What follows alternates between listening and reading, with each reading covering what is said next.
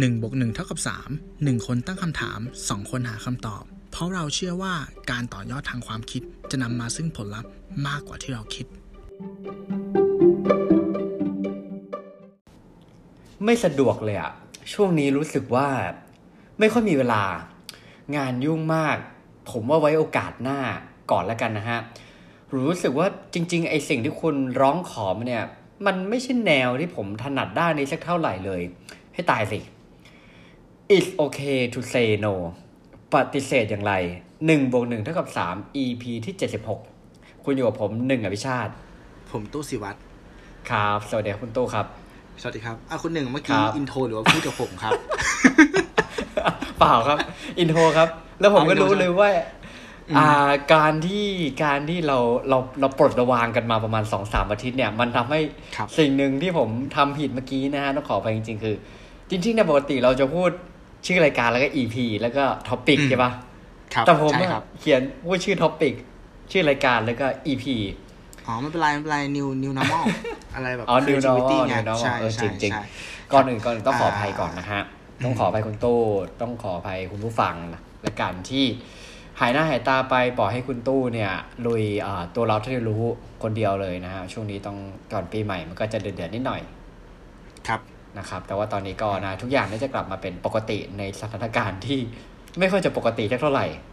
อ่าต้องบอกว่าเป็นเป็นช่วงพีคของธุรกิจคนหนึ่งอะเนาะที่แบบว่ามันเป็นอ่าของชำรวยใช่ไหมแล้วมันใกล้ปีใหม่อ่าใช่ก็จะเยอะของขวัญนิดนึปีงใหม่ใช่ไหมอะไรอย่างอ่าเงี้ยแล้วก็ครับก็เลยขอเหตุผลที่ที่สคิปไปเนี่ยเพราะว่าคุณหนึ่งกลัวว่าcontent ที่ออกมามันจะไม่ดี พอไม่มีเวลาใช่เต็มตัวใช่ใช่เนาะก็เลยคิดว่าใช่ครับอะใช่โอเค ผัดผัดไปก่อนแล้วกัน แล้วพร้อมเมื่อไหร่ค่อยมาอัดให้แบบเต็มร้อยนะครับ ให้สมกับการรอคอย อ่าอ่าใช่สงกรารเราคอยเนาะใช่ต้ต้อองงขขออบบคุคุณณผู้ฟังที่เราคอยกันนะครับผมอะเรามาเรามาถึงถึง topic นี้กันดีกว่านะฮะอ่า topic ครับนี้ผมเองเป็นคนโยนโจทย์ไปเนาะใช่ใช่อ่า คือจุดเริ่มต้นก่อนดีกว่านะฮะคือตัวผมเองเนี่ย ผมยอมรับว่าผมเนี่ยค่อนข้างจะเป็น yes man ในระดับหนึ่งเลยแหละ อืม เออ ยิ่ง ยิ่งยิ่งโควิดเข้ามา ความเป็น yes man ของผมมันก็เหมือนจะเพิ่มดีกรีเข้ามา เพราะว่าอาจจะเราเราด้วยความเรากลัวสถานการณ์ที่มันไม่แน่นอนในอนาคตนะคุณตู้ครับอืมฮึอืมฮึใช่ไหมคือเวลาสมมติว่าอ่ามีมีลูกค้าแล้วกันลูกค้าอะอยากให้เราทำนู่นทำนี่ทำนู่นทำนี่อะบางครั้งด้วยข้อจำกัดบางอย่างเนี่ย ก่อนหน้านี้เราอาจจะเคยปฏิเสธ เพราะอืมเราอาจจะเผื่อว่าแนนเราอาจจะกันกลัวว่ามันจะเป็นการเสียโอกาส อืมอ่าใช่ไหมถ้าอะไรรู้สึกว่าเราไม่ถนัดมากเนี่ย เราอาจจะอืมอืมอาปฏิเสธ เผื่อว่าถ้ามีงานที่เราถนัดเข้ามา เราก็จะได้รับงานนั้นได้อย่างเต็มที่เนาะแต่ว่าตอนนี้เนี่ยเราไม่รู้เลยครับคุณโตครับว่ามันจะมีอะไรเกิดขึ้นบ้างอะอย่างบ้านเราเนี่ยอะรอบแรกผ่านไป รอบสองหรือว่าเขาเรียกว่าระลอกใหม่เงี้ยมันก็กลับเข้ามาอย่างเงี้ยงั้นไอความเป็น yes man ของผมคือประมาณว่าอะไรเข้ามาก็ถ้าอะไรที่พอทำได้หรือพอที่จะพยายามทำได้เนี่ย เราก็จะรับรับรับเราเข้ามา แต่บางทีผลที่เกิดขึ้นฮะ คือมันเป็นแบบมันโหลดอืมเอางี้ดีกว่า พอโหลดปุ๊บทีเนี้ยการจัดการเวลาของเรามันก็รวน พอรวนปุ๊บบางทีงานบางอันมันออกมาเนี่ย มันอาจจะไม่ได้จุดที่เราพึงพอใจมากนัก มันก็เลยเป็นปัญหาโลกแตกครับคุณตู้ว่าเฮ้ยไอการว่าจริง ๆ ไอการเป็น yes man เนี่ย สรุปแม่งดีหรือไม่ดีกันแน่อืมอ่า ก็เลยอยากจะมา ชวนคุณตู้และคุณผู้ฟังเนี่ยลองมาคบคิดกันว่า เออ เห็นคิดเห็นกันยังไงดีกว่าอะผมถามคุณตู้เลยละกันว่าคุณตู้เนี่ย คิดเห็นยังไงกับกับประเด็นนี้ฮะเราเรารู้สึกว่าด้วยความที่ประเทศไทยอะมันเป็น compromise city อะมันเป็นเมืองแห่งอืมการประนีประนอม land of compromise เนาะและเอา compromise ใช่ใช่ครับครับคืองี้ อันเนี้ยผมต้องถามคุณหนึ่งด้วยเพราะว่าคุณหนึ่งอะเคยไปใช้ชีวิตที่ต่างประเทศเนาะอืมไม่รู้ว่าต่างประเทศอะมีเหมือนเราหรือเปล่าแต่ที่ผมสังเกตนะว่าส อ่าห้างที่ผมเปิดร้านอยู่อะครับมันจะต้องมีสปอตสปอตหนึ่งอะคนหนึ่งที่จะเป็นคสรับปอตที่เหมือนกับว่า จะมีพวกธุรกิจที่รับบริจาคอะมายืนอะอ่าอ่าอ่า แล้วเป็นจุดที่เหมือนเป็นทางที่มันดักคนอะยังไงคือคนต้องเดินผ่านทางนั้นอะแล้วครับเขาใช้วิธีการฮาร์ดเซลเนาะเข้าไปขายขโอ้องฮาร์ดเซลมากนะอ่าพูดเหมือนเหมือนคุณตู้เคยพูดในท็อปิกเรื่อใช่งฮาร์ดเซลใช่ด้วยป่ะใช่ครับอืมก็คือครับร้านที่ขายพวก อันนี้ ขายพวกน้ำหอม ครับเนาะหรือว่าธุรกิจที่เกี่ยวกับการรับบริจาคกับช่วยน้องหมาช่วยผู้ประสบภัยอะไรอย่างเงี้ยครับเออมันมันมีค่อนข้างเยอะในเมืองไทยอะก็เพราะว่าอะไรเพราะเพราะมัน work ปะวะถูกไหมเพราะมัน work เพราะว่าคนไทยขี้เกรงใจหรือเปล่า ขี้เกรงใจมันก็เลยมีบวกอยู่ทั้งความความเห็นใจ จริง ๆ ผมว่าบ้านเราขี้สงสารเนี่ยค่อนข้างมีเป็นเป็นเป็นคนที่ค่อนข้างมีความเอมพัตตีสูง เราจะรู้สึกสงสารสิ่งต่างๆ ได้ง่าย อ่าใช่ใช่ใช่อืมอืมแล้วไม่กล้าปฏิเสธมีด้วยมีคำพูดติดตลกที่ผมเคยได้ยินมาเหมือนกับว่าอยู่เมืองไทยไม่จนหรอก เพราะไปขอทานก็ได้ อ๋ออะจริงๆนะออเคยมีคนพูดอย่างนี้จริงๆนะแบบชาวต่างชาติอะเออประมาณนี้เลยอะเพราะเขาเพราะเห็นว่าเอ้ยบ้านเขาไม่มีไง มันไม่มีขนาดเนี้ยเออที่ที่แบบว่าเหมือนเขาคงสังเกตแล้วว่าเออทำไมคนเราคนไทยแบบมีน้ำจิตน้ำใจเมตตาจังเลยเออแล้วถามคนหนึ่งแบบว่าตอนที่คนหนึ่งไปใช้ชีวิตต่างประเทศอะมันมีอะไรแบบนี้ไหมครับ การขายตรงแบบจัดๆแบบเนี้ยคือผมว่าผมว่าไม่ค่อยเคยมีไหมมีพอเห็นบ้างอืมซึ่งไอไอจริงไม่จริงอันนั้น เราไม่พูดถึงแล้วกันนะประเด็นนั้น อ่าโอเคโอเคเข้าใจเข้าใจใช่เข้าใจแต่ว่าผมว่าไอการการมีปฏิสัมพันธ์กันมากกว่าที่ผมรู้สึกว่าคนไทยกับ ชาวต่างประเทศจะแตกต่างกันคือ คือความความตรงในการสื่อสารอ่าความกล้าที่จะพูดใช่ไหมใช่ว่าเอ้ยใช่ฮะโนก็คือโนถูกปะโนก็คือโนไม่ตื้อนะ ปฏิเสธอืมก็คืออมปฏิเสธก็คือจบ เออเออตรงไปเออจะเป็นประมาณนั้นคือเขากล้าที่จะนี่แล้ว แล้วแล้วในขณะเดียวกันคนที่รับสารตรงเนี้ยเขาก็เข้าใจไงอืมกับการที่ว่าโดนปฏิเสธว่าโอเค no you no ก็คือไม่ จะไม่ตื้ออแล้วเราก็ไปอาจจะไปหา target ใหม่ เอออมแต่บ้านเราคือแบบว่า ตื้อจะมีลูกตื้ออะบางทีตื้อจนใจอ่อนบ้าง ตื้ออะไรบ้างแล้ว เราไม่ค่อยกล้าผมว่า พอจริง ๆ จริงๆ topic ที่ตอนแรกโยนไป ผมรู้สึกมันเป็นเรื่องที่ค่อนข้างแบบอะตอนแรกผมคิดว่าเป็นวงกลมวงเล็กๆเนาะแต่พอเราค่อยๆคิดถึงมันไปลึกลงอีกลึกลงอีกนะฮะผมว่าทุกอย่างมันมันค่อนข้างโยงใยกันอะอาทิเช่น จริงๆไอเรื่องของการปฏิเสธ ในเรื่องของการบริจาคบริจาคเนี่ย ผมมองว่ามันสามารถลิงก์ไปถึงเวลาที่สมมติเราเข้าประชุมกัน แล้วเราไม่กล้าเสนอความคิดเห็นอย่างตรงไปตรงมา อืมเออใช่เพราะว่าอะไรแล้วก็เพราะว่าคุยกันหลังบ้านเราอาจจะเห็นใจอืมกลัวว่าจะไปตอกหน้าใครหรือเปล่า กลัวว่าคอมเมนต์นั้นมันอาจจะทำให้เราดูไม่ดีหรือเปล่า คือ คือเราบางครั้งเราคิดถึงคนอื่นมาก จนเกินไป เออ แต่สุดท้ายเนี่ยไอการคิดถึงคนอื่นมากจนเกินไปเนี่ย มันกลายเป็นว่าเราเนี่ยกำลังแบกความรับผิดชอบของใครบางคนหรือเปล่าด้วยนะฮะอืมอืมตัวผมเองผมก็ยอมรับเนี่ยแหละว่าเอ่อตัวผมเองก็เป็นคนที่ค่อนข้างขี้เกรงใจ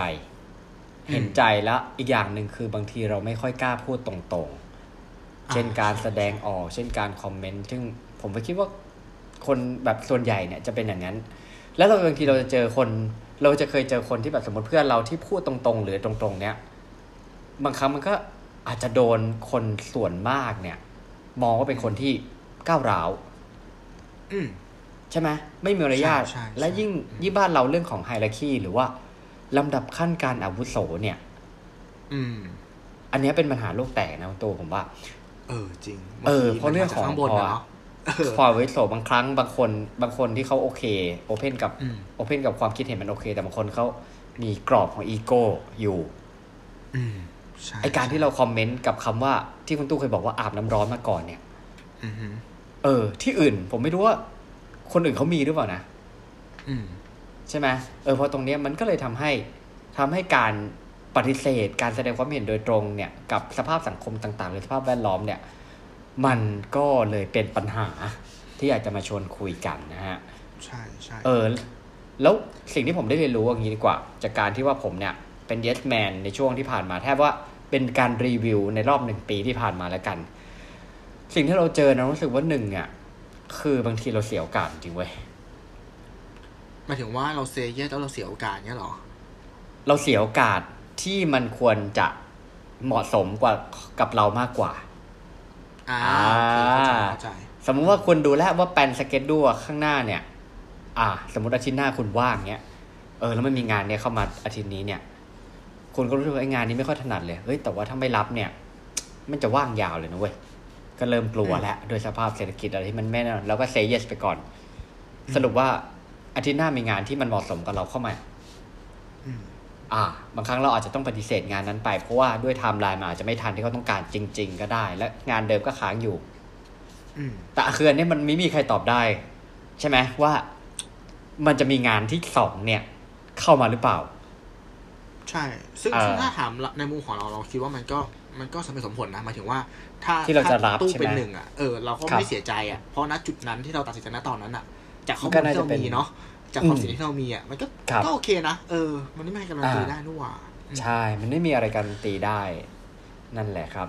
ส่วนอันที่สองอันที่สองคือ ผมรู้สึกว่าเป็นเรื่องของการเสียอารมณ์อ่า เสียอารมณ์ยังไงเสียอารมณ์เพราะว่า บางทีเราไป ทุกคนนะถ้าคุณเป็นคน yes man ที่ว่าสมมติคุณอยู่ออฟฟิศใครให้ใครให้คุณทำอะไรคุณทำหมดเลยอืมเออ แต่ก่อนผมเคยเป็นนะ ตอนที่สมัยผมทำงานเนาะคือผมอะจบวิทย์วาคอมใช่ปะแต่ตอนนั้นผมทำเป็นเซลล์อืมเอออืมคอมเสียในออฟฟิศเขาเรียกผมไปซ่อม ไวรัสอืมกินคอมเขาเรียกผมไปซ่อมทั้งที่งานอีเมล ผมยังต้องคุยกับลูกค้าอยู่ด้วยอืมอืมแต่คือเราปฏิเสธไม่ได้ไงเพราะว่าเป็นผู้ใหญ่ตอนนั้น อ่า เออสุดท้ายกับตัวเราเองอะพอเราผละไอไวรัสยังแก้ไม่ได้เลย เพราะบางทีมันแก้ยากเว้ยไองานตรงนี้ก็รออยู่กลายเป็นว่าวันนั้นเรากลายเป็นวันที่ยุ่งโดยที่บางครั้งเราไม่ได้ทำงานอะไรเสร็จเลยอะแต่เราเป็น yes man ไงเออออืมสุดท้ายคือกลายเป็นว่าเราก็หัวเสียไปเองนะฮะอืมอันที่สามเนี่ย เสียเงินเสียทอง อ่า อันนี้มันจะเป็นในรูปแบบของการการ ไม่ปฏิเสธการชักชวนและกัน ผมมองอย่างนี้ดีกว่า อ่าโอเคเออพอเก็ตไหมภาพละเห็นภาพพอเนาะเก็ตละคือวันเออศุกร์อะไรอย่างงี้ คืนวันศุกร์ Friday night อะอ่าสักหน่อยอืมเหมือนที่ลีโอบอกว่าเบาๆปะล่ะเบาๆบัลลาโดดโดดสระออกมาหารเท่าก็ ตื่นมาก็ เอ้ยเมื่อคืนนี่มันเพิ่งจะกดเงินมานี่หว่าอะไรเงี้ยอืมอืมมันก็จะเป็นในในในรูปแบบนั้นไป อะ แต่ว่าความสุขของแต่ละคนก็เราก็ไม่ว่ากันนะฮะอืม ก็ขึ้นอยู่กับวิจารณญาณขึ้นอยู่กับการการในนี่กันแล้วกันเนาะอะจะเป็นประมาณนี้นะครับใช่อะโดยใช่ส่วนตัวของคุณตู้เนี่ย คุณตู้คิดว่าตัวเองเป็นเป็นในรูปแบบของ yes man หรือว่าเป็นในรูปแบบของคนที่กล้าปฏิเสธอ่าโอ้ยากรู้ผมผมผมจุดยืนเดียวคนหนึ่งเลยครับ คือเอาเหรนี้อฮะเออ เรามองว่าเราเป็นคนไม่ชอบปะทะเว้ยเราเราไม่ชอบอ่าทำให้คนอื่นรู้สึกไม่ดีอะ ผมครับผมคิดอย่างนี้นะ การอืมที่เรากำลังจะเข้าไปอยู่ในโต๊ะเจรจาต่อรองของบางบริบทอย่างเงี้ย เราครับจะนิยามตัวเองว่าเราเป็นเหมือนรถที่น้ำมันใกล้หมดอะ อืมอ่า เสร็จปุ๊บเนี่ย เราต้องหาจุดยูเทิร์นที่ใกล้ที่สุดเพื่อยูเทิร์นไปเติมน้ำมันใช่ไหมแต่บางทีอะสมมติพอเราเข้าไปแล้วอย่างเงี้ยเขาเริ่มพูด แล้วเราปล่อยให้เขาพูดอะ คือคนที่เขาพยายามจะขายของเราอะ เขาจะมี dialogue ที่ถูกดีไซน์มาแล้ว เพื่อให้เราฟังอ่า เพื่อโน้มน้าวเราใช่ปะอาจจะมาในรูปของคำพูดของโปรโมชั่นของตัวอืม tester อะไรก็แล้วแต่ ผมมองว่าถ้าเราหลวมตัวไปตรงนั้นอะเหมือนเราเลยจุดยูเทิร์นจุดแรกไปแล้วเว้ยแล้วเราไม่รู้ว่าจุดยูเทิร์นถัดไปอะมันอยู่ตรงไหน เพราะเราไม่มีความกล้าที่จะพูดเนี่ยพอเราครับพูดไม่ได้คือเราเราเลี้ยวไม่ได้ใช่ปะสุดท้ายอืมแล้วบางครั้งอะน้ำมันมันหมดก่อนจุดยูเทิร์นไงก็คือ ต้องเสียตัวเสียตังค์เสียเวลา ไปกับข้อเสนอนั้นๆอะไรอย่างเงี้ยไปแล้วเออมันมันเหมือนกันเลยคุณหนึ่ง อืมอืมอืมอืมเห็นด้วยครับเห็นด้วย คือบางครั้งเราอาจจะต้องกล้าหักรถเลี้ยวใช่สุดท้ายคือไอการเสียน้ำใจรอบแรกเนี่ย มันอาจจะทำให้ทุก ๆ อย่างมันดีกว่า ก็ได้ผมว่าสุดท้ายแล้วอะสุดท้ายแล้วอะคนก็เขาเขาก็จะเข้าใจเว้ยในสิ่งที่เราปฏิเสธถ้าเกิดว่าเรามีเหตุผลมากเพียงพอ อืมอืมอืมถูอืกมถูกใช่นั่นนะครับ ก็มาที่พอพูดถึงเรื่องของการเป็น yes man แน่นอน ผมก็ต้องพูดถึงหนังเรื่อง yes man ไม่รู้คุณตู้เคยได้ดูหรือเปล่านะ คือหนังเรื่องนี้เนี่ย ฉายเมื่อปี 2552ฮะออกลงฉายในบ้านเรานำแสดงโดยดาราชื่อดังแน่นอนครับจิมแคลรี่ที่เคยเล่นเรื่อง The Mask อ่าเคยดูไหมเคยดูเคยดูเคยดู เออ นั่นนะฮะ คือจริงๆอะหนังเรื่องนี้เนี่ย ต้องขอขอบคุณเว็บไซต์รักหนัง .com นะฮะ ที่อืมรีวิวถึงเรื่องนี้แล้วผมรู้สึกว่าอ่านแล้วแบบ เออ จริง ๆ มันเป็นเป็นหนังที่ดูฟีลกู๊ดแต่มันมีความเสียดสีนะครับ คือเขาบอกว่าบางครั้งเนี่ยการสร้างกำแพงรายล้อมตัวเองจากสิ่งที่สิ่งโดยรอบเนี่ย คือลดปฏิสัมพันธ์กับคนต่างๆเนาะอยู่กับตัวเอง ยิ่งยิ่งตอนนี้ถ้าเทียบเคียงก็คือว่าเราต้องอยู่บ้านกันมากขึ้นเนาะคือบางครั้งเนี่ยอาจจะมองว่าเป็นการสันโดษเว้ยบางคนอาจจะมองว่าปัจเจกนิยมอะแล้วแต่จะมองนะฮะบางก็ว่าเราได้อยู่ทบทวนตัวเองในขนาดหนึ่งนะฮะ แต่บางครั้งเนี่ยอืมเมื่อเราอยู่กับมันมากเกินไปเนี่ย มันจะมีผลกับการใช้ชีวิตของเรา เช่น อาจจะเป็นพวกสภาพจิตใจบุคลิกภายนอกที่มันจะเกิดความซ้ำซากหดหูเนี่ย คืออันเนี้ยแหละ เพื่อพล็อดประมาณเนี้ยมันเป็นโครงเรื่องง่ายๆ ในผลงานแนวฟิลกูดของจิมแคลรี่แคมแคลรี่เรื่องนี้นะฮะ คือ Yes Man เนี่ย จริงๆ เขาหยิบเอาแนวคิดคู่มือ How to สอนชีวิต มาปรับแต่งเป็นพล็อดเรื่องในเชิงเสียดสีล้อเลียนครับคุณผู้ฟัง แต่ก็ยังคงเป็นเรื่องของการมองโลกในแง่ดีนะฮะคืออย่างที่เรารู้เนี่ยว่า How to Hit Hit เนี่ยก็คือจะเป็นเรื่องที่แบบว่า ถ้าใครเสนอโอกาสมา ถามว่าคุณตู้ต้องตอบรับไหมเราก็ต้องตอบรับใช่ไหมเพราะว่าอะไรเพราะว่าอ่ก็มันจะเป็นคว้าไว้ให้หมดประตูใช่ไหมทุกโอกาสมันมีเออความเป็นไปได้ ใช่อืมอย่างน้อยคืออ่าถ้าเรามองในแง่ของ how to นะฮะก็คือว่าถ้าเริ่มทำ แล้วรับโอกาสมา อย่างน้อยเนี่ย โอกาสสำเร็จอาจจะมีสักหนึ่งเปอร์เซ็นอย่างน้อย เออ แต่ถ้าเกิดเราปิดประตูเลยนะครับ เท่ากับศูนย์เลย ไม่มีโอกาสใช่แน่นอน อ่า ถ้ามองในแง่นี้ ถามว่าโอกาสเข้ามาคุณก็รับอยู่แล้วนะฮะ คือจริง ๆ แล้วอะบางทีหนังสือ how to เนี่ยแนวคิด หรือแนวคิดพวกเนี้ยมันจะมีความดูสะกดจิตหน่อย แต่ถ้าในแง่ของหลักตรรกะเนี่ยก็คือมันจะอธิบายกว้างๆได้ ถ้าเรามองเทียบเคียงของหลักพระพุทธศาสนานะฮะว่า คนเราคิดดีทำดีเนี่ยแน่นอนเราก็จะย่อมดึงดูดสิ่งดีๆ เข้ามานะฮะอริสโตเติลเนี่ยเคยกล่าวง่ายๆสั้น ๆ ว่าความสุขเนี่ยขึ้นอยู่กับตัวเราเอง ซึ่งสารจากภาพยนตร์เรื่อง Yes Man เนี่ยนะฮะต้องการสื่อสารว่าแท้จริงแล้วเนี่ยจะสุขหรือทุกข์เนี่ยถ้าเราทำใจเลือกสิ่งไหนเนี่ยเราก็มักจะได้สิ่งนั้นนะฮะตัวละครที่จิมแคร์รีแสดงในเรื่องนี้นะฮะเขารับบทเป็นคาร์ลอัลเลน เป็นผู้ชายที่เข้าข่ายแบบว่าหดหู่จิตตก แล้วก็ดูเป็น loser เลยคือจากจากสภาพจิตใจที่ย่ำแย่จากการที่หย่าร้างจากจากภรรยาเนาะเขาจึงเริ่มที่จะปิดประตูหนีสังคม ห่างจากเพื่อนฝูงแล้วก็เพื่อนร่วมงานนะฮะใช้ชีวิตแบบจนเพื่อนเป็นห่วงเลยว่างั้นเถอะ จนสุดท้ายเนี่ยเพื่อนเก่าเนี่ยเขาก็ชวนให้เพื่อนเข้าร่วมโครงการสัมมนาสร้างพลังชีวิตครับผม คือหนังดีไซน์ให้ feel แบบว่า มีลัทธิมากล่อมเกลาล้างสมองแล้วแหละ แล้วทุกคนเนี่ยในห้องก็ต้องพูดว่า yes yes คือประมาณว่าใช่เราทำได้ เอ๊ะ บรรยากาศมันก็ดูคุ้นๆนะฮะ ครับผม เออพลังจักรวาลก็ครับใช่ไหมใช่ไหมฮะ คืออมคือผลจากการโครงการนั้นเนี่ย ก็เลยบิวให้ข่าวหรือว่าคุณจิมแคร์รีนะฮะ ตอบรับตอบรับทุกอย่างที่เข้ามาในชีวิต แต่แบบไม่เลือกหน้าด้วยนะฮะ ไม่ว่าจะอะไรเข้ามาจะโอกาสไหนมูหากาไก่เข้ามาเนี่ย สิ่งที่คุณตอบก็คือ ใช่ทำไปทุกอย่างตามข้อเสนอหรือโอกาสและการร้องขอ เออ และเขาก็รู้สึกว่าสิ่งดีๆ เนี่ย ค่อยๆเข้าเข้ามาหาเขาทีละเล็กทีละน้อยจนมันเริ่มเลยเถิดครับผม คือหนังเนี่ย พาไปดูว่าสถานการณ์ที่เข้ามารายล้อมตัวคาวเนี่ย หลังจากที่เขาตอบว่าเยเสียมันก็มีแต่สิ่งดีๆ เข้ามาอย่างเหลือเชื่อ กลายเป็นคาวคนใหม่ เคลือบฉาบด้วยคำว่าเยสหมดยุคคาวคนเก่าที่เป็นคนหดหู่และเป็นลูเซอร์นะฮะ คือไอการที่เป็น yes man เนี่ย มันทำให้ตัวพระเอกของเรื่องเนี่ยเชื่อมั่นว่าชีวิตของเขาเนี่ยกำลังมาถูกทาง แต่หนังก็ยังล้อเลียนวัฒนธรรม how to เรียกว่าไอการทำตาม how to เนี่ย โดยคิดว่าชีวิตจะดีไซน์ได้แบบสูตรสำเร็จเนี่ย มันดูง่ายเกินไปคุณผู้ฟัง คือจริงแล้วเนี่ยหนังอะแอบล้อเลียนว่าบางแง่มุมของการ how to มันเป็นแค่เปลือกเท่านั้นเองนะเพราะมันได้ระบุฉลากบอกวิธีการใช้ชีวิต จนเราเนี่ย เหมือนโรบอทเหมือนหุ่นยนต์ที่ถูกล้างสมองมาแล้วอืมคือเอาเป็นว่าหนังเรื่องนี้เนี่ย เราดูแบบผมรู้สึกจริง ๆ แล้วมันเป็นการดูแบบต้องใช้วิจารณญาณด้วยนะอืมสิ่งที่เขาสอนเนี่ยก็คือเขาสอนให้เรากล้าที่จะเปลี่ยนแปลง ลองทำทุกอย่าง นะฮะเพราะว่าวันหนึ่งเนี่ยสิ่งเหล่านั้นเนี่ยมันอาจจะเชื่อมประโยชน์ต่อไป แต่ไม่ว่าอย่างไรก็ตามเนี่ยสิ่งที่มันเป็นแกนของหนังก็คือว่าความสุขนะนั้นอยู่ที่ตัวเราเองนะฮะเพราะว่าอะไรเพราะว่าอันนี้ผมเสริมเนาะก็คือว่าบางอย่างถ้าเราตอบ yes ไปแล้วมันสร้างมันอาจจะสร้างความพึงพอใจให้กับคนที่ร้องขอเรามา แต่ถ้ามันได้เริ่มสร้างความลำบากใจให้ตัวคุณตั้งแต่ตอบรับ สิ่งใดสิ่งหนึ่งเข้ามาในชีวิตหรือโอกาสเหล่านั้นเข้ามาเนี่ยแล้วมันเกิดความขมุกขมัวจิตใจ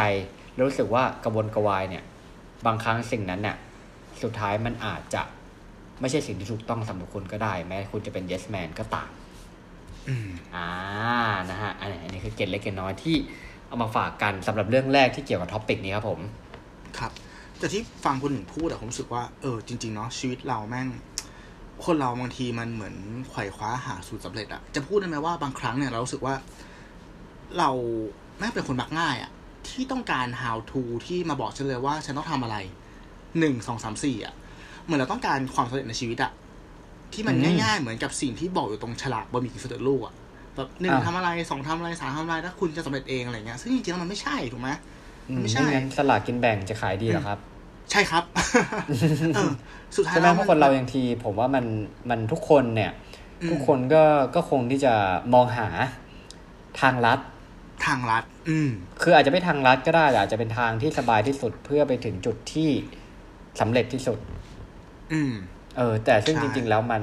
ด้วยโอกาสด้วยจังหวะ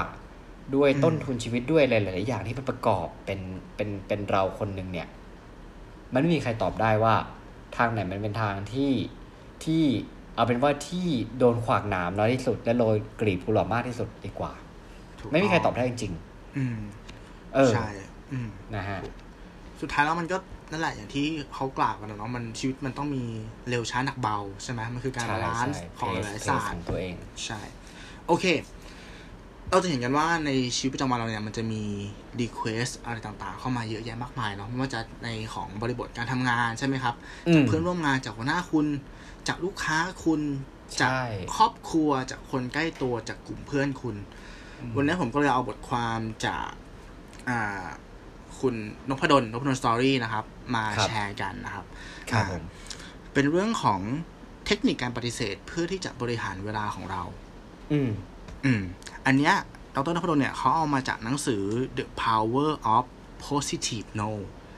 พลังของการปฏิเสธ เชิงบวกใช่ไหมอ่าถ้าแปลไทยอะเนาะอ่า no ผู้ no แบบเขียน no เลยนะ อ่า no ครับครับอ่า ผู้เขียนชื่อวิลเลียมเออรี่นะผมถ้าผมอ่านไม่ผิด เขาบอกว่าหลักการปฏิเสธที่ดีเนี่ย มันควรจะมีสามขั้นตอนก็คือครับ yes no yes เอองงไหมเออแปลกปฏิเสธออทำไมมันต้องมีอ yes ธิบายมีข no ยายคแล้ววามก็หน่มีอย yes ใช่ไหมครับอ่าโอเคครับมาดูทีละคำนะครับ yes แรกเนี่ย มันคือการที่เราต้องหา เราต้องตอบตัวเองก่อนว่า เราจะปฏิเสธไปเพื่ออะไรอืมันคือการหาครับวายอะ คุณถึงสังเกตไหมว่าหลาย ๆ ครั้งอะ เราไม่กล้าปฏิเสธอะ เพราะว่าข้างในใจเราเราลึกของเราแล้วอะ เรายังมีเหตุผลที่มันหนักแน่นไม่พอเว้ย สมมุติครับมีงานเข้ามาตอนจะเลิกงานอย่างเงี้ย เราไม่อยากทำแต่รู้ทั้งรู้นะว่าทำแล้วอะ มันดีกับบริษัท แต่เราขี้เกียจสุดท้ายอะ เหมือนเราก็ปฏิเสธได้ไม่เต็มปากปะก็เพใช่ราะว่าก็วายใช่หรือก็ yes ใช่ในใจเราอะมันไม่เข้มแข็งพอไงกลับกันนะ สมมุติว่า เราคุณหนึ่งมีลูกแล้วกัน ลูกคุณหนึ่งเพิ่งสองขวบอย่างเงี้ยไอ้ยเพิ่งอืมเพิ่งสองเดือนแล้วกันอะแล้วคุณหนึ่งต้องกลับบ้านเร็วเพื่อไปดูแลลูก เหมือนคุณแม่ครับเนาะเขาดูแลคุณลูกมาทั้งวันละ อยากกลับครับไปเพื่อแบ่งเบาภาระคุณแม่บ้างอย่างเงี้ยอะอืมมันดูเป็นวายมันดูเป็น yes ที่มัน สมเหตุสมผลไหมแข็งแรง แข็งแรงใช่ไหมใช่ไหมมีน้ำหนักอ่ามีมีน้ำหนัก มีน้ำหนักอืมใช่ อันนี้คือหนึ่งคือ อ่า คุณต้องหาเหตุผลน่ะ ที่มันแข็งแรงในการปฏิเสธก่อนคหรันึ่บงจุดสองอืมคุณต้องมีแผน B ให้กับตัวเองเสมอ แผน B หมายถึงว่าอ่าถ้าเกิดว่า อ่าเราปฏิเสธไปแล้วเนี้ยครับแล้วถ้าอ่าคำตอบหรือผลลัพธ์ที่ได้มาเนี่ย มันไม่เป็นอย่างที่เราหวังอะอืมเรามีทางหนี ทีไล่ให้ตัวเองหรือเปล่า อืม อ่า อันเนี้ยมันก็ปัจเจกเนาะอะถ้าพูดแบบกับป้าทุบดินอะสมมุติว่าเราจะไปไฟท์กับหัวหน้าเราเนี้ย ครับ ถ้าเรามีแผน B ก็คือว่าเราโอเคที่จะถูกไล่ออก เพราะว่าเรามีเรียกว่าอะไร งานเสริมแล้วกันที่มันพอหารายได้ได้มีภาพออกใช่ไหมหมายถึงว่าเออเหมือนเราเรามี ปุ่มฉุกเฉินนะที่กดใช้เมื่อยามที่มันจำเป็นจริงๆอะมันก็ทำให้ Y หรือ Yes ในใจของเรา มันเข้มแข็งขึ้น อืมอืมอืมอ่าก็คือประกอบด้วยสองส่วนเนาะก็คือเหตุผลที่เข้มแข็ง และสองก็คือแผน B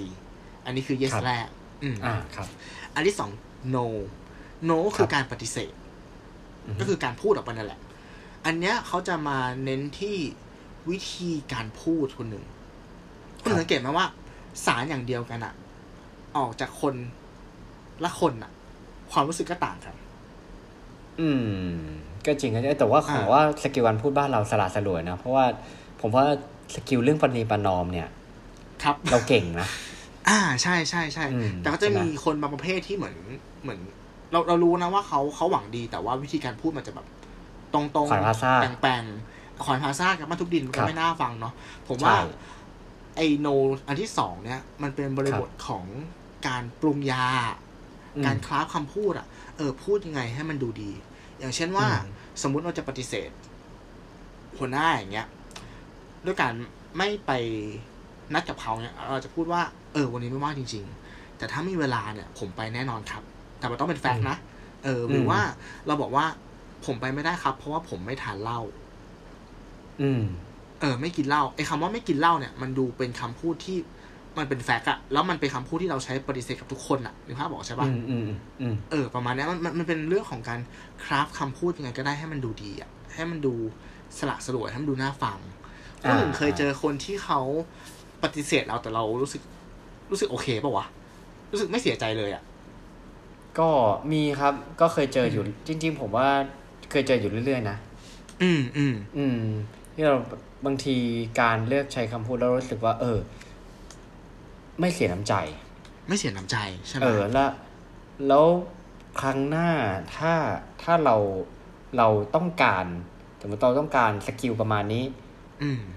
เราก็จะคิดถึงคนคนนี้อีก อ่าใช่เอใช่อผมว่าตัวจริงถ้ามองกลับกันเนี่ย เราสามารถที่ทำให้ตัวเองเป็นแบบนั้นได้ โดยที่แบบสมมติเราปฏิเสธเขาไปครั้งนี้แล้วครั้งหน้าเขายังแบบมาสอบถามเราอีกอะไรเงี้ยอืมเออ ผมว่านะมันยัง มันยังดีนะ อย่างน้อยคือคือไอการปฏิเสธไม่ว่าจะใช้คำพูดแบบไหนนะครับ ผมว่าถ้าเราปฏิเสธแต่เหมือนประตูเรายังแง้มๆอะบางคนคือปฏิเสธคือปิดประตู แล้วปิดประตูดังปั้งปั้งแบบใช่ใช่แรงใช่เลยกระแทกใส่หน้าอย่างเงี้ยครั้งหน้าเขาก็จะไม่มาบ้านคุณละแต่ถ้าเกิดคุณเออผมจะเป็นแนวที่แบบเวลาปฏิเสธสมมติต้องปฏิเสธจริงๆนะปฏิเสธก็คือจะอาจจะปิดประตูแต่อาจจะแง้มๆหน่อยอืมเออ ให้เขาเห็นแสงจากเราหน่อยแบบว่า ข้างหน้าเขาจะได้มาเปิดแบบ หาเราแบบง่ายๆ เพื่อไม่ได้เป็นการใช่ใช่แบบใช่เสียโอกาสในในครั้งหน้าที่ผมอาจจะพร้อมที่จะเป็น yes man ในโอกาสของเขาในครั้งต่อไป ใช่ คือมันครับไม่ใช่แค่คำว่าไม่เนาะแต่มันเป็นเป็นว่าไม่เพราะอะไร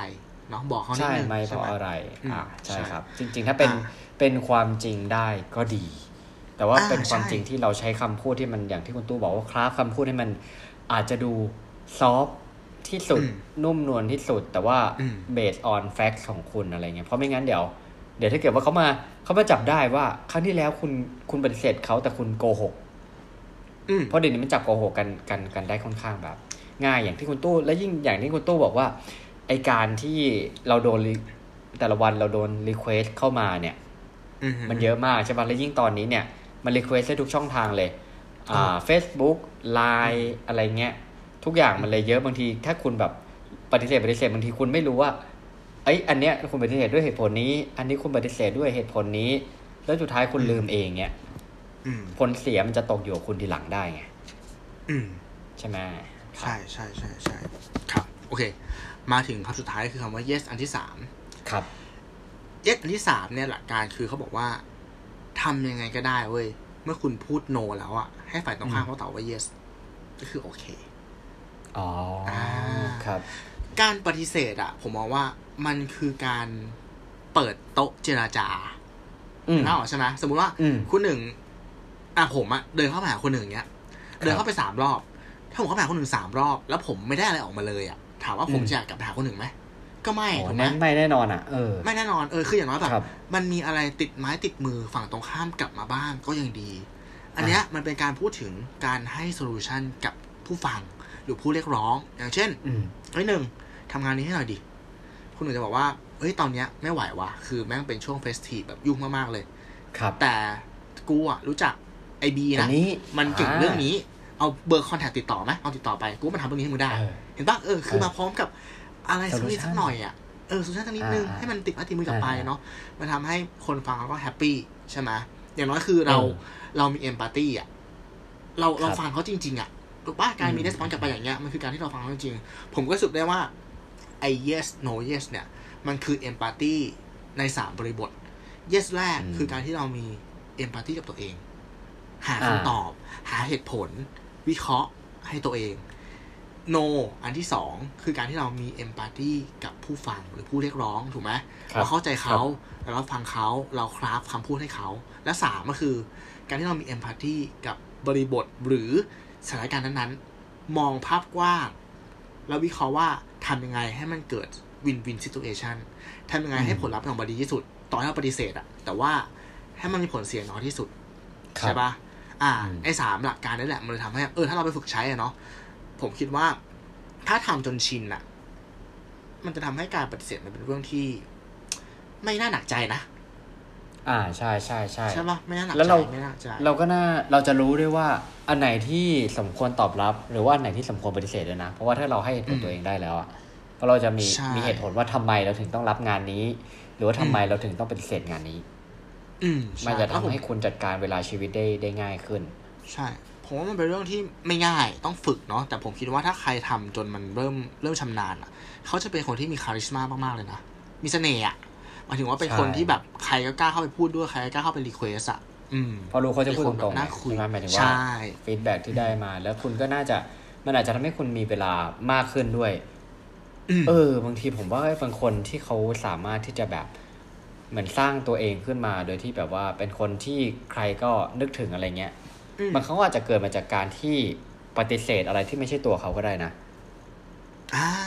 ใช่ไหมเออคือถ้าบางคนเออใช่ที่ใช่ใช่ผมเคยสมมุติว่าเราฟัง เคยเห็นเวลาคนที่อายกตัวอย่างสมมติผู้ผู้กำกับหนังก็ได้อืมเออได้ช่วงแน่นอนว่าเวลาที่ใครแบบใครกำกับหนังและรายได้ดีก็อาจจะเนื้อหอมเนาะแต่ครับเราก็มักจะเห็นหลาย ๆ คนที่ถ้าเป็นหนังที่ไม่ใช่แนวที่ตัวเองถนัดเนี่ย และคิดว่าน่าจะทำไม่ได้ หรือทำออกมาได้ไม่ดีเนี่ยเขาเลือกที่จะปฏิเสธ แทนที่จะทำให้ชื่อของตัวเองที่เคยดีเนี่ยมันเสียไปอืมอืมมเออใช่ใช่มันก็เลยทำให้ character ค่อยๆ craft ให้ character ของของคนคนนั้นเนี่ย ค่อยๆชัดเจนขึ้นเรื่อยๆเรื่อยๆเรื่อยๆจนมันกลายเป็นแบบ มันเป็นกลายเป็น iconic อะมันก็จะกลายเป็นแบบจับชาย อ่าอ่าในในมุมกลับกันอะคนหนึ่งในวงการในการเนี้ย ผมมองเป็นครัในบมุมของนักแสดงอะ มันจะมีอ่านันักแสดงบางคนที่เรารู้สึกเลยว่าเขาเลือกงานอะหมายถึงว่าอืมถ้าเขารู้สึกว่าบทเนี้ยไม่เข้ากับเขาอะเขาจะปฏิเสธอืมอืมจนสุดท้ายแต่มันเนี่ยทำให้จะไม่เราดันเข้าใจว่าทุลังเล่นเนี่ยใช่ มันสุดท้ายครับเรามั่นใจว่า ต่อให้ไอคนคนเนี้ยมันเล่นเรื่องไหนเล่นบทไหนอะมันจะออกมาดีเว้ยเพราะมันเลือกแล้วไงอ่าเลือกมาแล้ว ใช่ใช่เออแล้วมันก็ออกมาดีอะไรเงี้ยอืมอืมผมว่าไอไอความแนวคิดอย่างเงี้ยมันสามารถที่จะมาประยุกต์ใช้กับกับบริบทของของพวกเราหลาย ๆ คนได้เลยนะ ใช่ครับเห็นไหมครับ อ่าอืมโอเคครับ ขอบคุณคุณตู้มากครับ ก็คือว่า พออย่างของคุณตู้คือ yes เอ่อ yes no yes ใช่ปะใช่ใช่เดี๋ยวผมจะมาขยายความสักอีกนิดนึงแล้วกันว่า อย่างเป็น topic เกี่ยวกับการปฏิเสธอย่างนุ่มนวลแล้วก็ทำให้ตัวเราเองเนี่ยไม่รู้สึกแย่ด้วยนะฮะ คอนเทนต์เนี่ยมาจากเว็บไซต์ของ smartsme.co.th นะฮะเขาแบ่งอย่างนี้ก่อน เวลาเราพูดถึงเรื่องของความปฏิเสธเนี่ย สิ่งที่มันมักจะมาคู่กันเนี่ย มันจะคือคำว่าความเกรงใจอืมอ่าความเกรงใจเนี่ย มันจะแบ่งออกเป็นสองประเภทนะฮะเอ่อคือหนึ่งคือความเกรงใจ เพราะใส่ใจอืมกับอันที่สองเนี่ย คือความเกรงใจ เพราะว่าเกรงกลัว อืม อืม มันต่างกันตรงที่ ถ้าเรานึกถึงคนอื่นเนี่ยนั่นคือความเกรงใจ แต่ถ้าเราถ้าเรานึกถึงตัวเองเนี่ยนั่นน่ะ ตอนนั้นคุณกำลังเกรงกลัวครับ ที่สำคัญเนี่ยคือ คนไทยเนี่ยเป็นคนที่เกรงใจ ใจอ่อนปฏิเสธคนอื่นไม่เป็นนะฮะหากความเกรงใจเหล่านั้นเนี่ยไม่ได้ทำให้เรารู้สึกแย่หรือว่าเดือดร้อนเนี่ยแต่การบอกปัดไปอย่างแข็งกระด้างเนี่ยจริง ๆ แล้วมันก็คงดูไม่ดีถ้างั้นเนี่ยเราลองมาดูกันดีกว่าว่า วิธีปฏิเสธให้มันนุ่มนวลจนเราเนี่ยรู้สึกคุ้นชินได้เนี่ยมันมียังไงบ้างนะฮะอันที่หนึ่งนะครับ สิ่งที่เราพูดครับ คือ อะโทษทีสิ่งที่เราพูดเนี่ยไม่สำคัญเท่ากับวิธีที่เราพูดอ่ายกตัวอย่างอ่ายกตัวอย่างนะครับ ก็คือว่าระหว่างการถูกโยนทองคำใส่หน้า กับการได้รับเหรียญห้าพร้อมคำพูดที่มีความหมายหวานๆเนี่ยคุณชอบวิธีไหนมากกว่ากันนะฮะอืมอืมเออ คนส่วนใหญ่เนี่ย มักจะชอบการได้รับมากกว่าการถูกกระทำไม่ว่ามูลค่าของสิ่งของที่ได้มาจะต่างกัน ก็ตามนะฮะ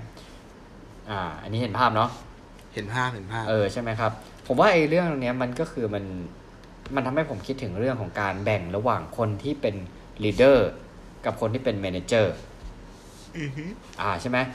คนที่เป็น leader เนี่ยลูกน้องเนี่ยหรือทีมงานจะทำตาม เพราะว่าเขาบางทีเขาเขาเกรงใจ เพราะเขาใส่ใจ แต่คนที่เป็น manager ที่ชี้นิ้วอย่างเดียวเนี่ย เราทำเพราะเกรงใจจากความเกรงกลัว อืมเออถ้าอย่างเงี้ย ระยะยาวมันจะต่างกันแล้ว ใช่ครับผมอันที่สองนะฮะ อันที่สองเนี่ย ปฏิเสธโดยเสนอสิ่งที่เทียบเท่าหรือดีกว่ากลับไป อย่างที่คุณตู้บอกเมื่อกี้ก็คือว่าการที่เราเสนอ option ที่ดีกว่า คือคืออย่างน้อยคือเรามี solution ให้เขาให้คนที่มาร้องขอจากเราเนี่ย เอออย่างนั้นนะฮะประมาณนั้น อันที่สามนะครับ อันนี้จะพูดถึงเรื่องของศิลปะในการพูด ทักษะในการโน้มน้าวนะฮะ เช่น เวลาเราเข้าไปหาในเชิงขอคำปรึกษาเนี่ย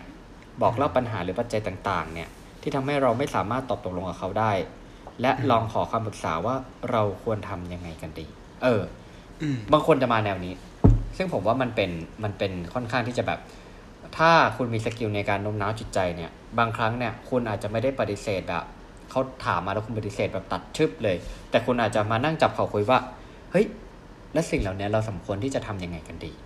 แต่ว่าระหว่างทางนั้นนะถ้าคุณมี skill โน้มน้าวเนี่ยคุณอาจจะโน้มน้าวเขาเอนเอียงว่าคุณกำลังจะปฏิเสธก็เป็นได้นะอืมเออ แล้วมันจะดู soft ลงกว่าเยอะด้วยอืมนะฮะข้อที่สี่นะฮะอย่าลืมให้เหตุผลห้ามตอบปฏิเสธแบบห้วนๆโดยเด็ดขาด ยกเว้นถ้าเราอยากจะตัดขาดความสัมพันธ์กับคนที่เราปฏิเสธอ่าอันนี้ก็มันก็มีเหตุผลมารองรับ และให้เหตุผลก็คืออย่างที่คุณตู้บอกแล้วครับว่า เหตุผลเนี่ย ถ้าเป็นไปได้ก็คือเป็นแฟกต์เป็นความจริงอืมนะฮะข้อที่ห้าเนี่ยอันนี้เป็นเรื่องของ non verbal นะก็คือการมองตาการสัมผัสตัวหรือว่ายิ้มให้ ผมว่าไอการปฏิเสธเนี่ย แล้วก็ยิ้มหรือไม่ยิ้มเนี่ย ความความรู้สึกมันต่างกันนะอืม เออ ใช่ไหมฮะผมรู้สึกว่าใช่มันจะทำใช่ให้บรรยากาศแห่งการปฏิเสธ มันดูจุดเดือดมันต่ำลงไงถ้าเราแบบยิ้มให้เราทำให้มันเป็นเรื่องตลกเรื่องสนุกใน ในวาระโอกาสที่มันดูเหมาะสมอืมอ่านะครับผมสุดท้ายนะฮะก็คือเป็นเรื่องของการฝึกมากกว่านะครับฝึกการปฏิเสธจึงเกิดความเคยชินทำให้การที่เราปฏิเสธได้อย่างธรรมชาติเนี่ยเออการปฏิเสธคนอื่นเนี่ย มันเท่ากับการเปิดโอกาสให้ตัวเองได้มีเวลามากขึ้น และอืมให้เราได้จัด priority ทำในสิ่งที่จำเป็นกับเรามากขึ้นนะครับ อ่าอันนี้คืออข้อดีของการปฏิเสธและกันอืมอืมอืมอืมครับผมอืม ก็ขยายความจากคนโตมาอีกนะฮะเดี๋ยวผมจะครัมีบแถมการปฏิเสธแบบซับซอฟๆแต่อันนี้มันจะเป็นเรื่องของความรัก ไม่อยากให้ EP นี้มันจะดูขึงขังจนเกินไปนัก ครับ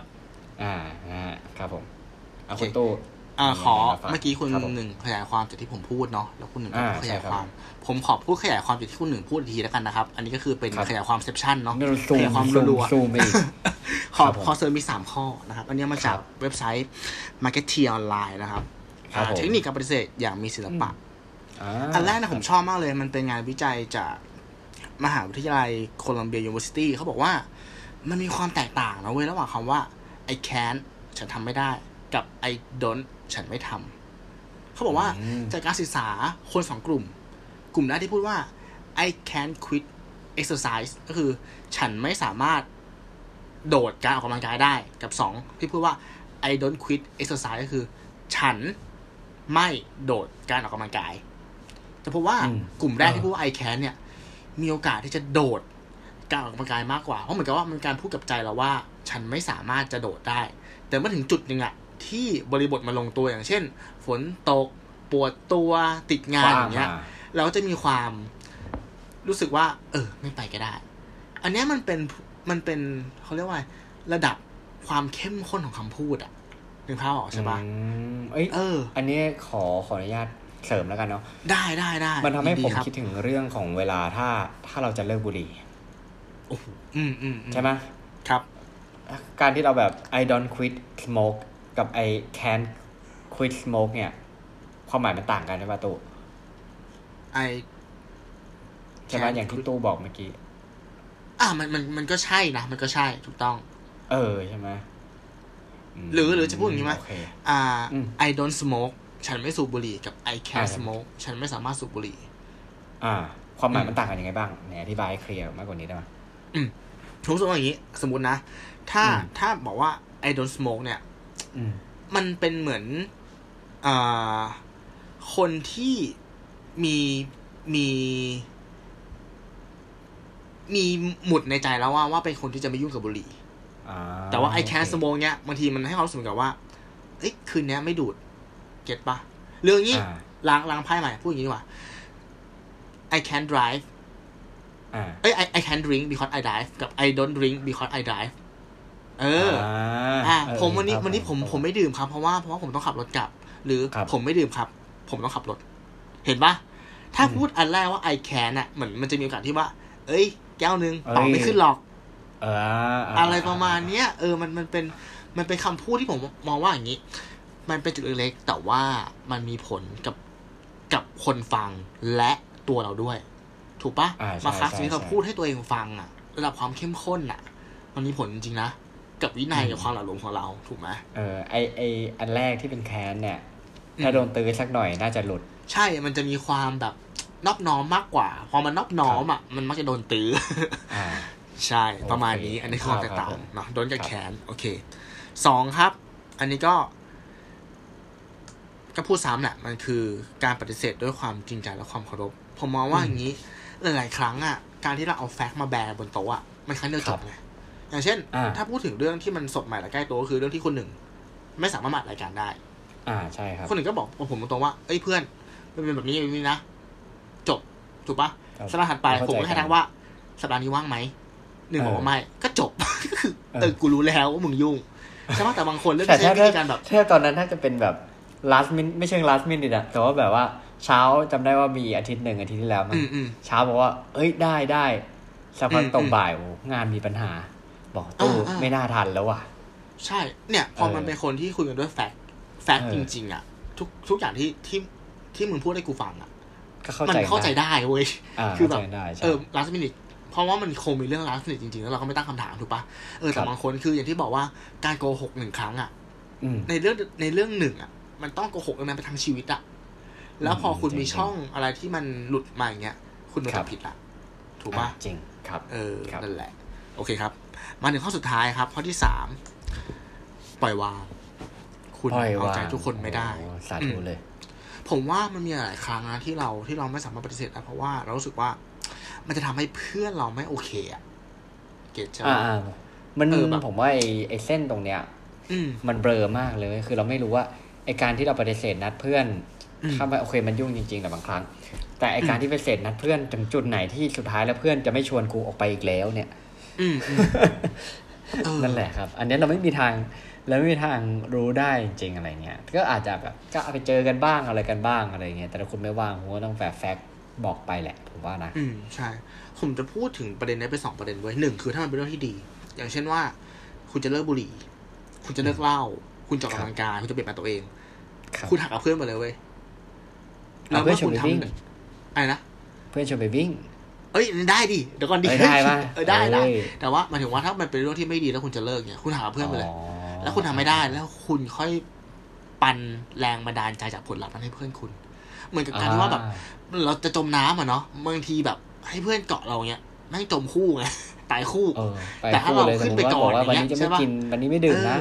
เออเบาออๆวันนี้ไม่โดดื่นมซันะดเบาเบาๆสักหน่อยสักพักดูตัวอีกทีหามกลับจ้าถามกลับจ้าใช่ป่ะอันนี้คือประเด็นแรก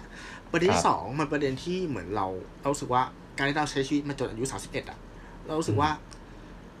ฮ้ย บางทีเราไม่ต้องแคร์คนทั้งโลกก็ได้ปะวะอืมเออ coming แล้ว of age จริง ๆ นะ คือแบบหลายๆครั้งรู้สึกว่าเราไม่เป็นตัวเองอะครับเพราะเราไปแคร์ความรู้สึกเขามากเกินไปอะอ่จนเรามาตั้งคำถามว่าจริงๆเออ ผมว่าจริง ๆ แล้วอืมจริงแล้วท็อปิกนี้น่าเอามาจัดสัก EP หนึ่งนะเออ น่าสนใจเนาะ เออ ไอการแคร์คนอื่นมากกว่าแคร์ตัวเองเนี่ย เพราะผมโอก็เคเป็นโอผมเคก็เป็นโอเคเหมือนกันอืม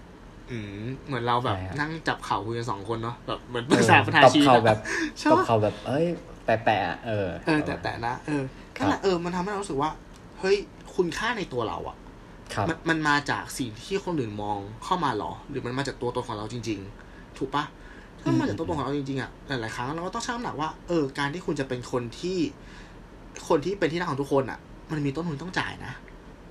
โอ้แล้วมันจริงๆผมว่ามันยากมากเลยครับ การที่เราจะมันยากสามารถมากเป็นแบบ เออที่เป็นที่ที่โอเคกับคนทุกคนนะครับ ใช่ใช่ป่ะเออเพราะแต่ละอืมคนก็มี request แตกต่างกันใช่ป่ะมันมีต้นทุนอืมทั้งเรื่องของเวลา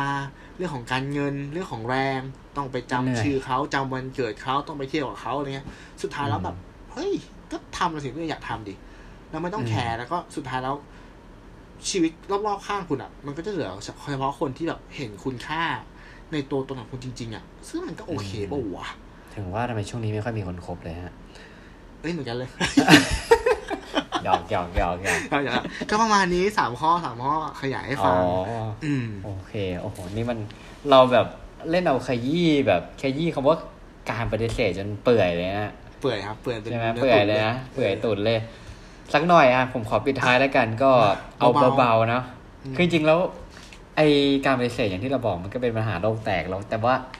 ตั้งแต่ต้นอีพีมาเราจะพูดถึงปฏิเสธเกี่ยวกับเรื่องงานเรื่องความสัมพันธ์เรื่องอะไรเงี้ย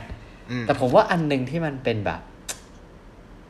มันเป็นเรื่องที่แก้ไม่ตกเลยนะฮะ ครับ ก็คือการว่า มีคนมาแอบชอบเรา แต่เราไม่ได้ชอบเขา เอ้ย อันนี้อันนี้มาจากประสบการณ์จริงมั้งครับ หรือว่าอะไร ไม่ไม่ผมอ่านมาผมอ่านมาอ๋อมามาโอเคโอเคใช่ว่าเป็นอแต่ยู่ผช่มวงเองนี้ไม่ เอ้คุณตู้คุณตู้เรื่องนี้มันละเอียดอ่อนนะครับครับผมคุณอ๋ตู้อครับโอเคออกรายการไม่ได้เนาะเดี๋ยวค่อยหลังไม่โอเคะหยอกพูดหเลยยอคกรับหยอกหลังไม่ด้วยนะนั่นแหละ เอออ่าคือคือมันเป็นเรื่องยากเว้ยอ่าถ้าคนมองไปเนี่ยอืมสมมติคุณช่วงเรียนช่วงทำงานช่วงอะไรอย่างเงี้ยแล้วแบบว่า เฮ้ย เข้าใจว่าบางทีเราเราก็เราเป็นสมมติเราเป็นคนไนท์ใช่ไหมอืมและไอการที่เวลาเราเป็นคนไนท์อะมันมองได้ทุกมุมเลยนะสมมติว่าอะผมแล้วกันสมมติผมผมไปแอบชอบคนคนหนึ่งใช่ไหมครับอืม ผมแอบชอบคนคนหนึ่งเนี้ยเฮ้ยไอการที่เขาแค่คุยกับเราเขาแค่เข้ามาถึงออฟฟิศแล้วเขาทักทายเราเนี้ยคิดไปไกลแล้วเฮ้ยเขาว่าถ้าเป็นเพื่อนเพื่อนตบไหล่แล้วแบบกูว่าเขามีใจให้มึงว่ะเออเออใช่ใช่ใช่เออทั้งนั้นที่วันหนึ่งก็คือคนมาออฟฟิศก็คือทักเราสิบคนเลยนะแต่เราจะอ่าโฟกัสแล้วเข้าใจใจเราจะโฟกัสแล้วเออมอืมนั่นแหละ มันก็จะเป็นเหตุการณ์ที่กลับกันในขณะเดียวกันถ้าเกิดว่ามีคนมาชอบเรา แล้วเราไม่ได้ชอบเขาเนี่ย แต่เราอยากเป็นเพื่อนกับเขาอะ เราไม่อยากตัดความสัมพันธ์เข้าไปอะอืมเราจะปฏิเสธเขายังไงดี วันนี้ผมมีเอามาฝากนะฮะ ทั้งหมดห้าข้อด้วยกันนะนะครับโอ้โหแต่บางข้อผมรู้สึกว่ามันเป็นการที่แบบตอกหน้าเหมือนกันนะอืมเราลองมาดูกันดีกว่ามันมีอะไรบ้าง อะได้ได้เว็บไซต์มาจากเว็บไซต์ของ Sista Cafe นะครับ .com คอนเทนต์นี้น่ารักดี อันที่หนึ่งเนี่ย ให้พูดถึงแฟนของคุณ หรือคนที่คุณกำลังแอบชอบอยู่อืมโอ้โหนี่มันเป็นฟีลแบบเพลงเพื่อนไม่จริงของ Polycat เลยอะโหเออใช่ไหมอยากฟังเธอเล่าเรื่องของเขาทุกวันโดยที่เธอไม่รู้หรอกว่าเราชอบฟังมากแค่ไหน ชอบเวลาเธอพูดมากแค่ไหนโอ้โหมันมินเจ็บเมจย์ริอะงๆนะคือจะว่าซอฟก็ซอฟจะว่าแรงก็แรงนะไอ้ประเด็นเนี้ยแรงนะแรงนะแรงมากมันอยู่ที่ว่าการแสดงออกมากกว่าว่าคุณพยายามจะสื่อขนาดไหนว่าคุณมีคนที่ชอบแล้วนะ อย่ามายุ่งกับกู อืมอืมอืมอืมเออนะฮะ ถ้ากล้าหน่อยก็บอกไปเลยว่าเป็นใคราแล้วเดี๋ยวเขาไปต่อยกันเอง อืมอืมเออเขาไปต่อยกันเองเขาไปตบกันเองอะคุณไม่ผิดหลอกหยอกนะฮะ อันที่สองนะครับอันที่สองคือ เวลาไปไหนเนี่ย ชวนเพื่อนไปหลาย ๆ คน เอออันแน่นอนเวลาจะไปไหนม่กับงั้เขาการใช่ไหมการให้ความหวังไง อ่าอ่าอ่าเออสมมติคุณบอกว่าโหแล้วยิ่งแบบ คือถ้าคุณไม่รู้ก็ไม่เป็นไร แต่ถ้าคุณรู้ว่าคนนี้ชอบคุณแล้วคุณอยากไปเผลอชวนเขาดูหนังสองต่อสองเนี่ยอ่าอ๋อ มันต้องมีบ้างแหละจังหวะที่หยิบป๊อปคอร์นพร้อมกันแล้วมันสปาร์กอะทีเนี้ย คุณจะไปไหนยากนะครับ ผมต้องบอกไว้ก่อนเล่ามันจะเหปมืวอดนหัเควยเป็นเป็นประสบการณ์จริงป่ะครับหรือว่าไงผมอ่านมาอ๋ออ่านมาโอเคโอเคครับเอผมอต่ออ่าครันบมาต่ออ่านมาแหมคุณตู้ครับผมดูเรียวมากเลยอะขยี้นะขยี้ต่อนะฮะอันที่สามนะฮะพูดเหมือนประสบการณ์ตรงอันนี้แน่นอนฮะพ ยายามอย่าเป็นการให้ความหวังผมว่าอันนี้มันไม่ได้เป็นเรื่องของความรักเรื่องของงานเรื่องของอะไรเงี้ย เออ ถ้าคุณรู้ว่าคุณเนี่ย ไม่ได้คิดในแบบที่เขาคิด ถ้าคุณไม่ได้จะยอมรับอาสมมติงาน คุณไม่ได้คิดว่าคุณจะรับงานในสิ่งที่เขาเสนอมาเนี่ย คุณจะไปให้ความหวังเพราะอะไร เพราะว่าคนอีกฝ่ายเขาจะเสียเวลาไง อืมใช่ไหมเขาต้องมารอว่าแบบอันนี้อืมเออ ก็นั่นแหละครับ ก็อยากให้ความหวัง การให้ความหวังเนี่ย มันมีหลายรูปแบบนะ ก็คือว่าให้ความหวังทั้งเรื่องของคำพูด ทั้งเรื่องของการแสดงออกอะไรเงี้ยก็ต้องระวังก็ต้องระวังนะฮะแต่มันจะมีบางทีนะ มันจะมีฟิลกักอะอ่าบางคนรู้ว่าคนนี้ชอบเงี้ยยิ่งไปอืมให้ความหวังเนี่ย มันก็น่ากลัวนะฮะ บอกไปเลยมันเหมือนเป็นการแบบเช็คเลตติ้งป่าวะ ใช่ไหม ทำไมเสียงคุณหนึ่งดูหงุดหงิดจังเลยครับ ผมอ่านมาเอาอ่านมาเอาดูครับครับโอเคโอเคเออเห็นด้วยเห็นด้วยเห็นด้วย ดูมีอารมณ์เริ่มร้อนนะมีแอร์พังอืมนะฮะเออ อันที่สี่นะฮะ บอกชัดๆไปเลยว่าเราเป็นเพื่อนที่ดีต่อกันอโอเค friend zone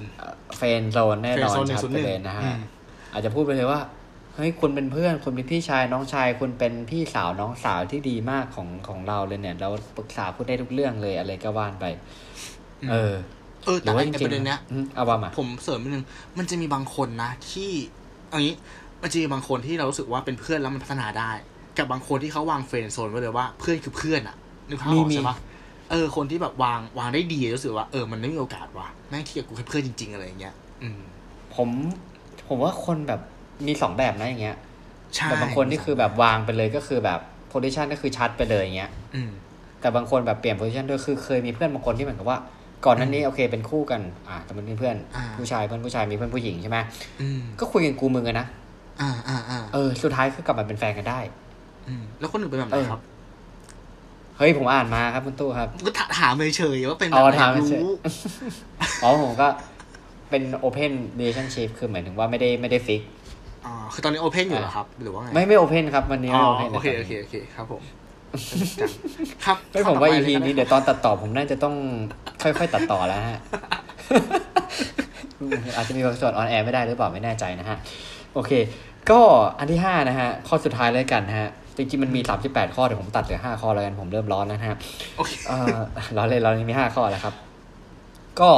พยายามอย่าไปมีส่วนร่วมหรือว่าเข้าไปอยู่ในชีวิตประจำวันของเขา อ่าไม่งั้นจะเป็นมันก็อาจจะกลายเป็นตามคันลองของเพลงความคิดของสแตมได้นะครับ เพราะว่าเราอาจจะไปฝากความคิดของฉันเอาไว้เมื่อตรงไหนที่ได้เจออะไรประมาณนี้นะฮะ ก็นั่นแหละเออมันก็คือการลดการใช้เวลาร่วมกันน้อยลงอืมยิ่งถ้าเรารู้ว่าเขาคิดอะไรกับเรา แล้วเราไม่ได้คิดอย่างนั้นกับเขาเนี่ย มันก็คือการปฏิเสธไกลๆ คือไม่ คือไอการที่ไม่มีความส่วนร่วมมัน มัน มันลดโอกาสการให้ความหวังไง เออ เออ ถ้าเป็นเกาหลีเนี้ยผมผมนึกถึงสถานการณ์หนึงออกอารมณ์แบบว่าไม่ได้ชอบเขานะ แต่ว่าอืมต้องกลับบ้านทางเดียวกันอะเก็ตใช่ปะเหมือนกับว่ากลับอีเทสเหมือนกันอย่างเงี้ยอ่า เออ แล้วก็เหมือนกับก็ก็ก็ต้องเดินไปด้วยกัน ซึ่งบางทีแบบเราไม่ได้ชอบเขาแต่เขาคิดกับเราเนี้ยมันคนละความหมายกันเลยเออเนาะแต่ว่าใช่แต่ไหมว่าหมวดนี้มันค่อนข้างค่อนข้างทำทำตัวลำบากเหมือนกันนะเออตัวลำบากใช่บางครั้งก็อาจจะต้องย้อนกลับไปข้อแรกเลยก็คือพูดถึงคนที่เรากำลังแอบปลื้มอยู่อะไรอย่างเงี้ยอืมอืมอืมเออ พอไม่บอกชื่ออีก อาจจะติดตามไปว่า เอ๊ะคนนั้นอาจจะเป็นเราก็ได้นะ โอ้โหโอ้โหเออเนอะสุดท้ายแล้วห้าอันนี้ข้อเนี่ยย้อนมันต้องเอามาเอามา เอามาย้อนกลับไปใช้แบบฟังเรื่องแล้วใบแต่แอดริบทเลยเนาะนะฮะมาปรับใช้ เออ คิดเข้าข้างตัวเองสุดๆบางที อืมใช่ใช่ใช่ประมาณนี้แหละครับห้าข้อนะฮะผมอ่านมานะครับผมบอกไว้ก่อนอ่านดอกจันมาเนอะครับผมประมาณนี้นะฮะเรียวมากเลยครับ เขียนดีมากในบทความเนี่ย โอเคนะฮะอะคุณตู้อีพีนี้คุณตู้มีอะไรอยากฝากคุณผู้ฟังไหมครับผม ก็จะบอกว่าเป็น EP ที่ยากนะ ยากจริงๆเพราะยาว่ากใช่ไหมตอนหาข้อมูลอะเสิร์ชใน Google ว่าปฏิเสธอย่างไรเนี่ย ขึ้นมาแต่เพลงลิปตา ปฏิเสธหัวใจอย่างไร ต้องไม่อ๋ออ๋ออ๋อจริงๆอ๋อมันเป็นชื่อเพลงพอดีนี่ใช่ไหมใช่อย่างเอาขึ้นมาแบบสองสามหน้า อะไรประมาณอ๋นี้อกว่าจะหากว่าจะเจอคอนเทนต์ใช่ไหม ใช่ใช่ครับนั่นแหละครับก็ใครที่อยู่ในจุดยืนเดียวกับพวกเราเนาะคนที่แบบไม่ชอบปะทะ คนที่เป็น yes man เป็นอ่า people pleaser ใช่ไหมชอบแบบครับตามใจคนอะไรเงี้ยก็ครับพยายามหาแนวคิดเนาะปรับปรุงตัวดูเพื่อแบบสุดท้ายแล้วมันเหมือนการปลดล็อกตัวเองนะ ผมมองว่าอย่างนั้นอืมใช่ใช่ใช่อืมครับผมครับโอเคผมผมก็จริง ๆ พอเรื่องของการปฏิเสธเนี่ยเฮ้ยมันเป็นมันเป็นเรื่องที่มันไม่มีถูก ไม่มีผิด มันไม่รู้ว่าเหตุการณ์ไหนเราสมควรที่จะยอมรับหรือปฏิเสธเนี่ยผมว่าเรื่องบริบทต่างๆ เนี่ยตัวคนเองน่าจะเป็นคนที่ตอบได้ว่าสถานการณ์นั้นณห่วงเวลาณวินาทีนั้นเนี่ย ตอบ yes หรือ no เนี่ย มันจะเป็นคำตอบที่ดีที่สุดผมว่า คุณน่าจะเป็นคนเดียวที่ตอบได้มากกว่า ที่สำคัญคือมันเป็นเรื่องของศาสตร์และศิลป์เนาะใช่ใช่ใช่มันมีหลาย ๆ อย่างที่ต้องเอามาประกอบกันเพื่อให้การปฏิเสธของคุณเนี่ย มันออกมาซอฟต์แล้วก็นุ่มนวลที่สุดนะครับผม โอเค ประมาณนี้นะฮะ EP นี้ก็ต้องขอขอบคุณคุณตู้คุณผู้ฟังที่รับฟังมาถึงตรงนี้ด้วยละกันนะครับสำหรับ EP อื่นๆของ1บนหนึ่งเท่าสามพอดแคสต์แล้วก็ตัวเราเท่ารู้พอดแคสต์นะฮะคุณผู้ฟังเนี่ยสามารถติดตามรับฟังกันได้ทางอ่า YouTube โอ้พูดไม่ถูกเลยไม่ได้พูดนาน YouTube Spotify Anchor นะฮะ Podbean แล้วก็ Apple Music นะครับ แล้วก็มาร่วมพูดคุยมาเรื่องเสนอtopic กันได้ว่าอยากให้เราเอาเรื่องอะไรมา ขยี้กันมาคุยกัน ก็ได้ทางเพจ Facebook ของเรา1บวก1เท่ากับ3 Podcast แล้วก็มีทาง Blockdit้วยนะครับผมสำหรับ EP ต่อไปคุณตู้จะยก topic ไหนมาชวนสนทนากันก็อย่าลืมติดตามกันนะครับสำหรับวันนี้ผมหนึ่งบิชาติ ผมตู้สิวัตรครับ สวัสดีสครัวับสดีครับ